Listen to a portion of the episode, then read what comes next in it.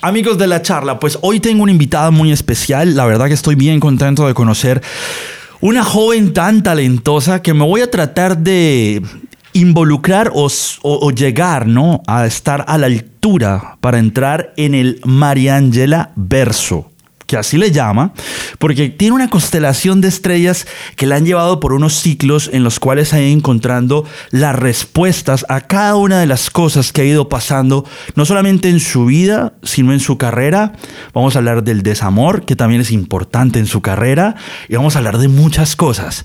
Una mujer eh, que vivió 10 años en Monterrey, pero ahorita está en Texas, y que es una talentosa eh, y nueva artista que está seduciendo a todo el mundo y que quiero que me cuente no solamente su historia en la música, sino todas las cosas tan bonitas que han pasado. Y, bueno, nada, María Ángela, bienvenida a la charla. ¿Cómo estás? Muy bien, contenta de, estar aquí platicando contigo. Me caíste súper bien, así que estoy súper emocionada y expectante de la plática que vamos a tener el día de hoy. Porque ya no le queremos poner este podcast la charla. ¿Cómo le vamos a poner ahora, María? Ahora vamos a, vamos a hablar como, como regios. Es la plática el día de hoy. Es la edición, la plática, en la, charla. Es todo, es todo. Oye, ¿sabes algo que me encanta de, Monterrey, que la última vez que tuve la oportunidad de estar allá, aparte que las montañas son tan bonitas y, los paisajes son tan bonitos, tuve la oportunidad de, cenar con un productor que se llama Toy Selecta. Claro. Y, y Toy no solamente me llevó un muy buen restaurante, que siempre las buenas pláticas van a los restaurantes más, eh, más de, la ciudad, claro, claro.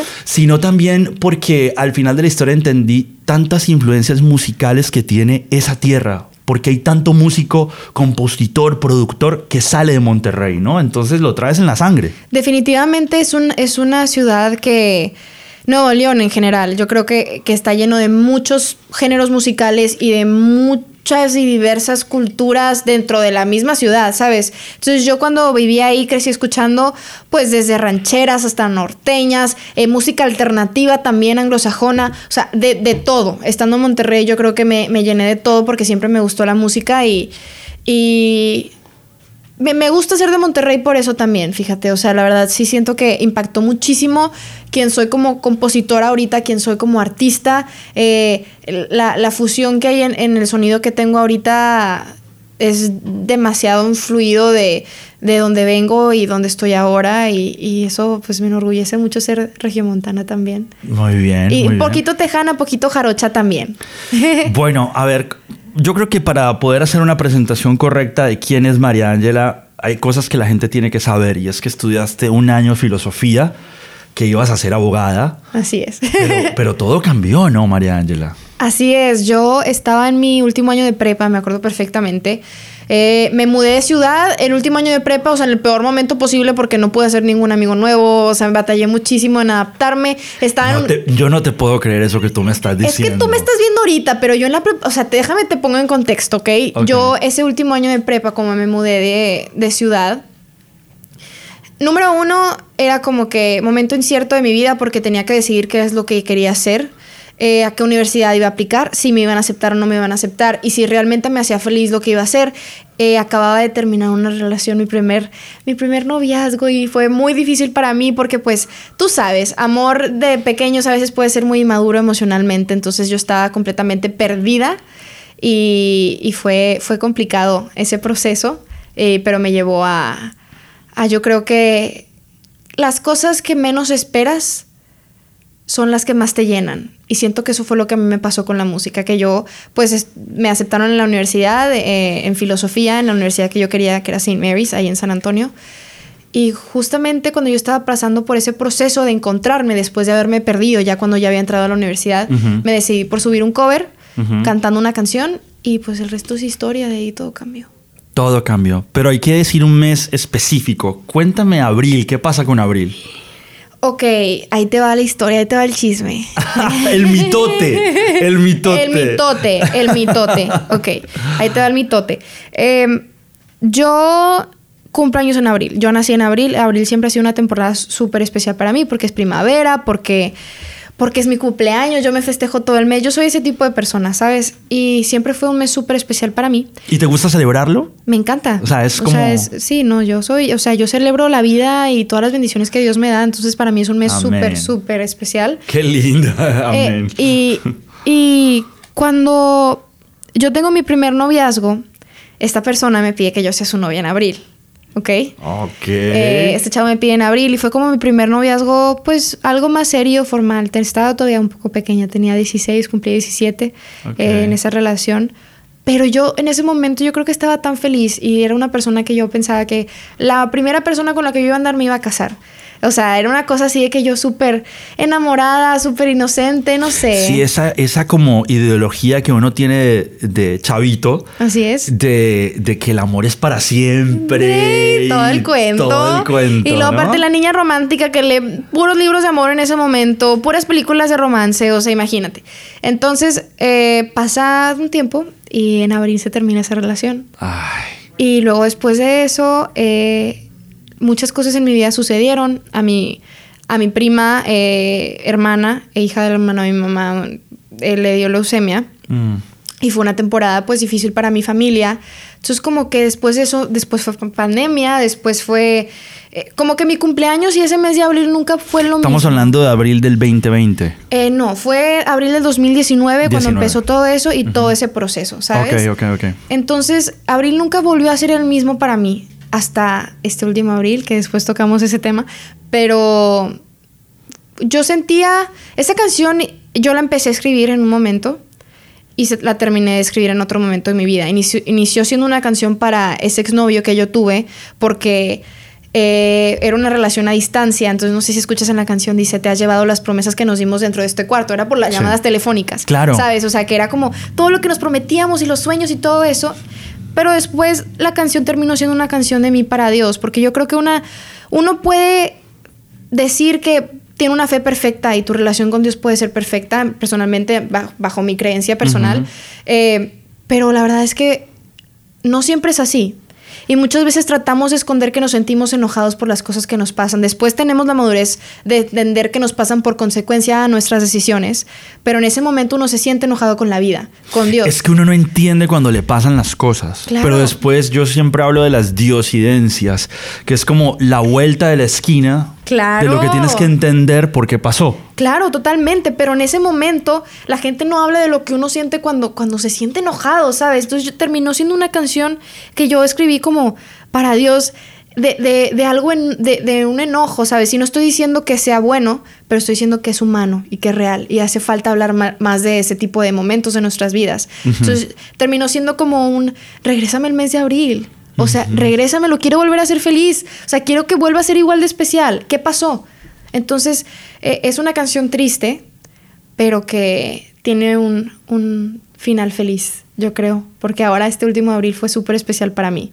Y volvió y regresó a mí. Y yo creo que por eso es, este proyecto es tan especial para mí, porque siento que esta, este momento en el que yo empecé a componer fue cuando yo empecé a, empecé a crecer y me convertí en un adulto. Y eso significa pasar por estas situaciones difíciles que después, cuando ya estés en una posición diferente en tu vida y entiendes las cosas y las ves de diferente manera, como que encuentras ese full circle, pero hay que pasar por esos procesos y, y Abril habla de ese momento incómodo de que te sientes enojado con Dios y, quieres que regrese esa felicidad a ti, ¿sabes? O con una persona. Total. Digo, yo te estoy hablando de porque yo la escribí, pero muchas historias diferentes de otras personas que hicieron suya esta canción, que, que hablan de otra cosa completamente distinta, pero es ese algo que te robaron, esa felicidad, esa primavera que te, que te robaron, ¿sabes?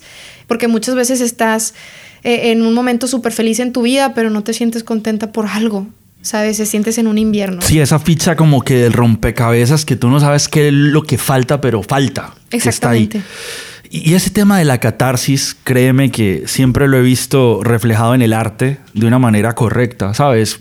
Recuerdo cuando me estabas contando tu historia, alguna vez hablar con Natalia Lafourcade cuando me contaba la historia de por qué salió hasta la raíz, ¿no? Y es ir hasta la raíz de un dolor muy grande que fue la terminada de alguna persona que ella se iba a casar, que era el amor de su vida también, pero pues no pasó, y hay que ir hasta la raíz para poder revivir, ¿no? Entonces me acuerdo un poco de esa conversación y un poco del contexto y que la catarsis a veces es tan positiva, ¿no? Claro, yo creo que las grietas existen para que algo pueda salir de ahí. Totalmente, qué buena frase.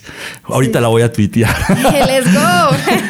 qué buena me frase. Da porque mis amigas siempre están así. Les digo algo, me dicen, espérame, espérame, déjame lo escribo, lo voy a poner en Twitter. Y yo, ok, está bien, dame retweet. Y yo, mínimo dame créditos, güey. Claro. ¿De dónde salió la inspiración? Por Dios. Está buena esa, está buena esa. Dame crédito, güey. Eh, dame crédito, ¿qué te pasa? Oye. Bueno, este traté de prepararme un poco para esta conversación, pero también tuve la oportunidad de ver un cover que le hiciste a una canción llamada Toulouse de, de Carla Morrison. Y sé que ese cover en especial es un cover muy importante para ti.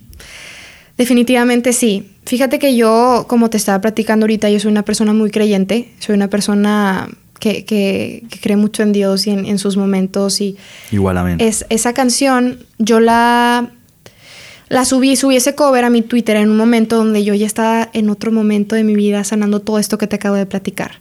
Eh, yo había salido literalmente de dos encuentros con Dios, específicamente, literal, un día antes había terminado uno, donde yo sentía que había sanado muchas cosas. Entonces yo esa canción se la canté a él.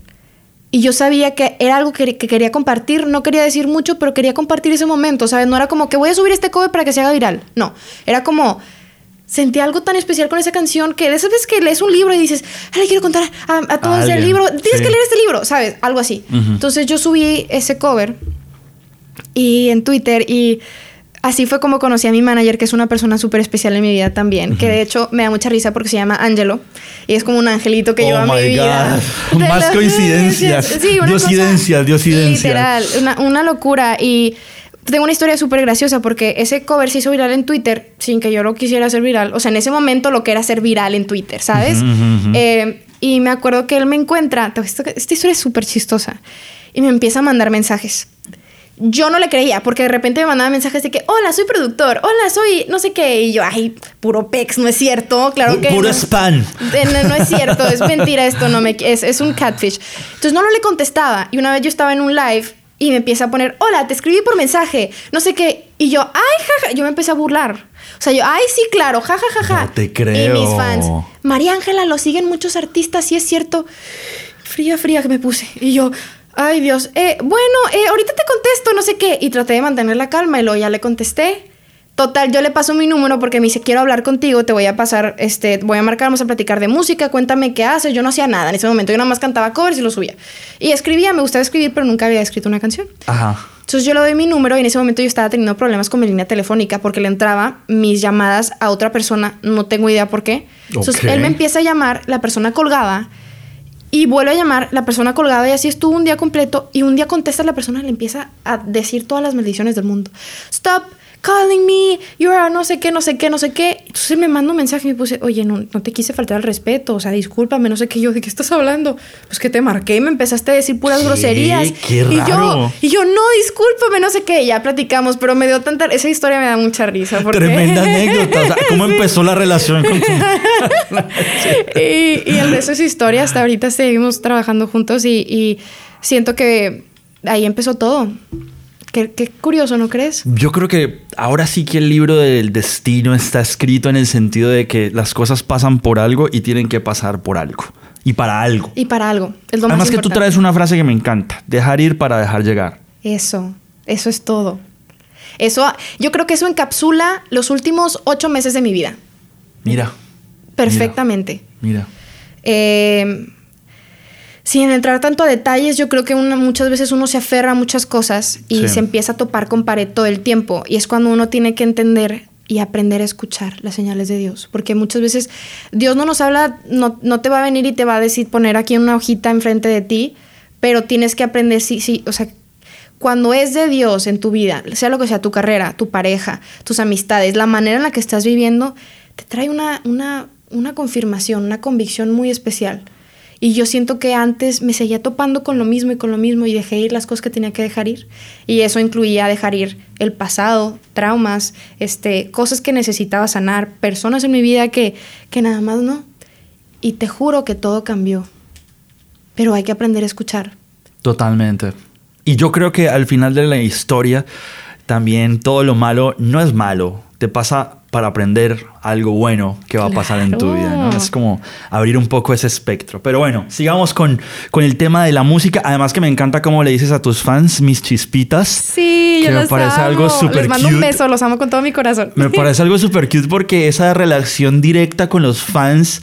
Yo una vez hablaba también con Camilo y me decía, yo tengo una, una relación con mis fans totalmente recta, ¿sabes? No, no les puedo decir fans o, o seguidores, no, son la tribu, son parte, somos parte de una familia, ¿no? Claro, es que, es que siento que eh, cuando uno entiende lo que está persiguiendo, sabes que no te están persiguiendo a ti, están persiguiendo lo mismo que tú estás persiguiendo, entonces te ponen, es raro decirles fans. Totalmente, totalmente, sí, es como, como sacarlos un poco de la de la familia. son mi luz, son mi chispita, son lo que me motiva, son los, los que me inspiran en todo momento, los que me apoyan, los que me dan amor y, y yo los, los quiero demasiado.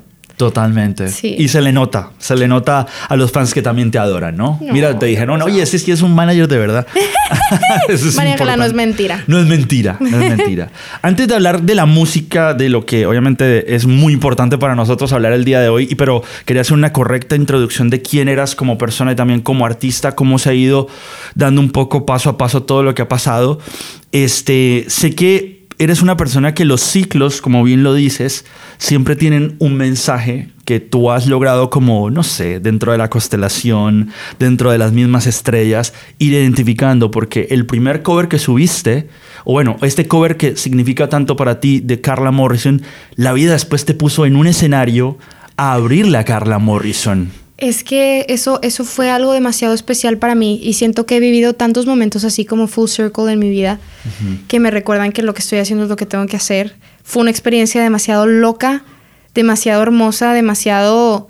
una confirmación, porque a veces tenemos que poner la atención a esas cosas. O sea, no, no existen coincidencias, ¿estás de acuerdo? Totalmente. Y, fue, fue súper bonito que ella me pudiera prestar su público un ratito y poderla conocer, escucharla cantar. No, y me imagino que cuando le contaste la historia, ¿no? Claro, no, fue súper especial. Logré, pude platicar con ella, le dije lo que ella significaba para mí. Y es una mujer que yo admiro mucho porque creo que en el tema de salud mental yo me identifico mucho con las cosas que ella dice por la ansiedad y la depresión y todo eso y cómo lucha para, para ayudar a las personas que se han sentido así y de verdad, o sea, no solamente con su música, sino que ella se, sienta y platica sobre cómo ha podido sobrellevar esas situaciones y fue súper bonito poder compartir con ella y decirle lo que ella significaba para mí. Qué bonito. Bueno, pues mira, otra, otra razón más, ¿no? Para, para hablar de ese, de ese círculo. Bueno, ahorita que tú eres una cantautora que obviamente tuviste tu etapa como todo artista de tratar de encontrar una voz y un camino y, su sonido y, hacer covers y todo, este rollo, porque yo siento que es un camino muy natural de todo artista. Todos han pasado como esa partecita y ese proceso. Claro. Cuando empezaste a componer tus letras y fuiste un poquito tan personal como, como Abril y todo lo que ha venido y tu primer EP, ¿no? Donde reflejas gran parte de toda, porque escuché las letras de tu primer EP y yo decía, es ella es como una descripción personal de muchos momentos de su vida, ¿no? Así es. Y tal cual, obviamente, entregas esa, esa parte tan personal, pero también en la parte del sonido creo que tienes muchas influencias muy interesantes. Sé que tú escuchas desde el rock hasta haber hecho eh, un country norteño, por ejemplo. O sea, eres como muy abierta en la parte musical. Totalmente, yo siento que tiene mucho que ver de dónde vengo. O sea, como yo te platicaba, mi mamá es norteña, yo nací en Monterrey, pero mi papá es jarocho. Sí. Entonces yo pues crecí con esas influencias tan diversas de Monterrey, y también el, el folclore veracruzano, el tango, Agustín Lara. Crecí escuchando todo eso y luego me fui a, a Texas y era el country y era el Tex-Mex y más norteño y música. La maquinaria norteña. Ajá, música alternativa, el rock. Mi papá es súper rockero, mi mamá también. Eh, obviamente el pop me encantaba también. Yo era la más fan de Selena Gómez y de Miley Cyrus y de todas ellas. Eh, y yo creo que eso tiene demasiado que ver con, con mi música. O sea, lo que estoy haciendo ahorita fue algo que se trabajó por mucho tiempo, encontrar para no encasillarnos en un solo lugar, porque eso siento que puede a veces meterte en una caja, personalmente yo así lo veo, y yo siento que a mí me gustan tantas cosas que era imposible, así que personalmente para mí hacer algo eh, que, no fuera conformado por todo lo que, lo que soy, lo que he aprendido, todo lo que he escuchado como María Ángela y pues eso es lo que se escucha. Así que así tengo un poquito de todo. Un poquito de todo. Bueno, el EP se llama 4 más 1, ¿no? Que obviamente fue como una carta de presentación también para todo lo que venía saliendo de tu inspiración. Así es. Este, solamente una canción se rajó en ser una palabra, porque las demás solo son una palabra. Abril, espacial, eh, cama y mesa, que es la única, pero soñarte e Himalaya. ¿Algo especial con ese tema de las palabras? Me encantan las palabras de que una sola palabra, pero he tratado también de salir un poquito de eso porque a veces no se puede. Tampoco llegar a lo simple. Sí, sí, sí, exacto. Fíjate que no es algo que yo pensé consciente, pero que lo dices, qué cool. no, no me había dado cuenta de eso. Eh, pero pues sí, yo creo que yo escucho una canción y es como, ¿qué, ¿cómo puedo escribir esta canción en una sola palabra? Y decía, soñarte. Eso es el nombre de la canción. Muy bien, muy bien. Y también veo en tus videos un tema como medio vintage Sí, Ahí como un croma. Explícame eso. En croma como bastante especial y específico que yo no sé si es el único que lo he percibido, pero sí me llamó poderosamente la atención. Es que sabes que yo, yo siempre he tenido como que esa inclinación hacia las cosas antiguas. Muy lana del rey el asunto. Ah, yo soy la más fan. O sea, yo esa mujer yo la amo. O sea, no, no te puedo. O sea, ¿qué te puedo decir? Yo soy la más fan. Te voy a contar algo para que terminemos con este tema de las diosidencias o mm, coincidencias. Ok. Mi primer concierto cuando recién me mudé a Los Ángeles en el 2012 fue en el Ray Theater con Lana del Rey. No te odio. No me No, pero no me odias. ¿Cómo me vas a decir que me vas a odiar por eso? te envidio demasiado, envidia de la buena. Yo bueno, y la, conocí después, mucho tiempo después, pero fue el primer show en vivo que yo vi en un concierto en Los Ángeles apenas llegué. Imagínate. Wow qué privilegiado eres. Yo no la he visto en vivo. Oh, Me muero por verla. Muy bien. Pero bueno, sígueme contando. Entonces, ¿te gusta mucho esa dirección y te gusta mucho eso, eso que pasó en el, en pasado, los colores? Yo, siento que yo soy una persona que convive mucho, obviamente, con gente de mi edad, pero por ser solitaria y muy familiar, tiendo a pasar mucho tiempo con mis abuelos y con mis papás. Entonces, yo escuchar sus experiencias y que me cuenta mi mamá, es que cuando los cassettes, y es cuando tenía mis abuelos, cuando teníamos, este, que no podíamos escuchar la música que salía en la radio porque comprar discos en México era muy caro, todo ese show. O sea, como que esas historias, como que yo digo, ay, yo que hubiera, me hubiera encantado estar ahí, me da mucho fomo. Entonces, como que eh, esa parte de mí, cuando, por ejemplo, estoy, yo mis momentos favoritos en San Antonio es en un lugar que se llama Blue Star District, donde hay como un bazar y, y, hay muchas como antigüedades y cosas así vintage y así. Entonces yo voy Siempre voy cuando vienen mis amigos porque nunca me quieren llevar porque está muy lejos de mi casa. ¿Por qué? Y mis amigas así como que, ¿por qué me trajiste aquí? Y yo estoy súper contenta por todos lados viendo. yo, mira eso, está muy padre, lo quiero, lo quiero comprar. Eso también. Entonces como que todo ese tipo de cosas retro siempre me han encantado. Como que... Las antigüedades están cool. Es que hay, hay, una nostalgia, como que hay una energía diferente en todo eso que, que, siempre me ha llamado la atención y me ha llamado, ¿sabes? Como que no sé, algo súper especial, como una historia detrás de las cosas. Me encantan las cosas con intención. Ok. Entonces, a lo mejor por eso, como que. Que haya una historia detrás, como de años atrás, que yo no viví, como que algo nuevo. Eh, no sé. Bueno, y al final de la historia por algo debe tener como una semblanza, ¿no? Con, con, tu proyecto, ¿no? En cuanto a el contexto visual y toda la narrativa que quieres contar y cómo la quieres contar. Y también siento que antes todo era un poco más semántico y romántico. Exacto. Y tú eres muy así. Ay, yo soy una hopeless romantic. ¿Qué te puedo decir? yo tengo problemas serios con eso, te lo juro. Y lo peor es que tú, tú me puedes escuchar platicar y yo nunca, o sea, yo, por ejemplo, cuando he tenido relaciones amorosas o lo que sea, o sea, el ser cursi no me sale tan fácil, pero por dentro yo estoy pensando, en, o sea, en mi cabeza ya, ya hice un libro, o sea, yo estoy así con frases en mi cabeza del amor y tus ojos, no sé qué, pero no las digo, me ves así. Pero por dentro estoy... Por dentro están maquinando. bueno, lleguemos al presente. Luz Azul. Luz Azul es tu más reciente sencillo. Así es. Y, bueno, cuéntame un poquito de esa luz azul que andas por ahí reflejando en tu música actualmente. Pues la verdad es que esta canción es súper especial para mí. Yo creo que es un parteaguas para también escuchar ese lado un poquito más rockero de mi parte. Ya escucharon Soñarte, pero eso siento que es una fusión súper especial. Se escribió porque a mí me encanta la literatura, te digo, me encanta leer. Y uno de mis poetas favoritos siempre ha sido Becker. El primer libro que mi papá me regaló eh, de poemas fue el Rimas y Leyendas. Mm, y, ok, ahora entiendo. Eh, sí, entonces él se refiere mucho a una pupila azul.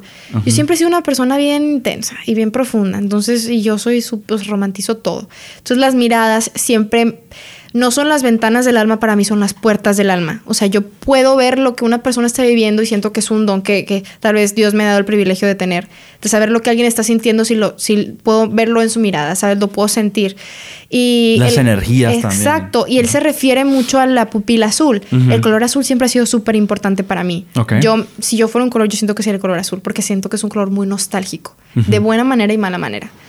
Y. Está que te gusta el agua también. Me encanta el agua. Sí, me encantan las mariposas azules también. claro. Y eh, el color, siempre me gusta el color azul. Entonces, yo que quería escribir algo que hablara sobre eso, ¿sabes? Como que sobre las miradas, sobre la vulnerabilidad, como que.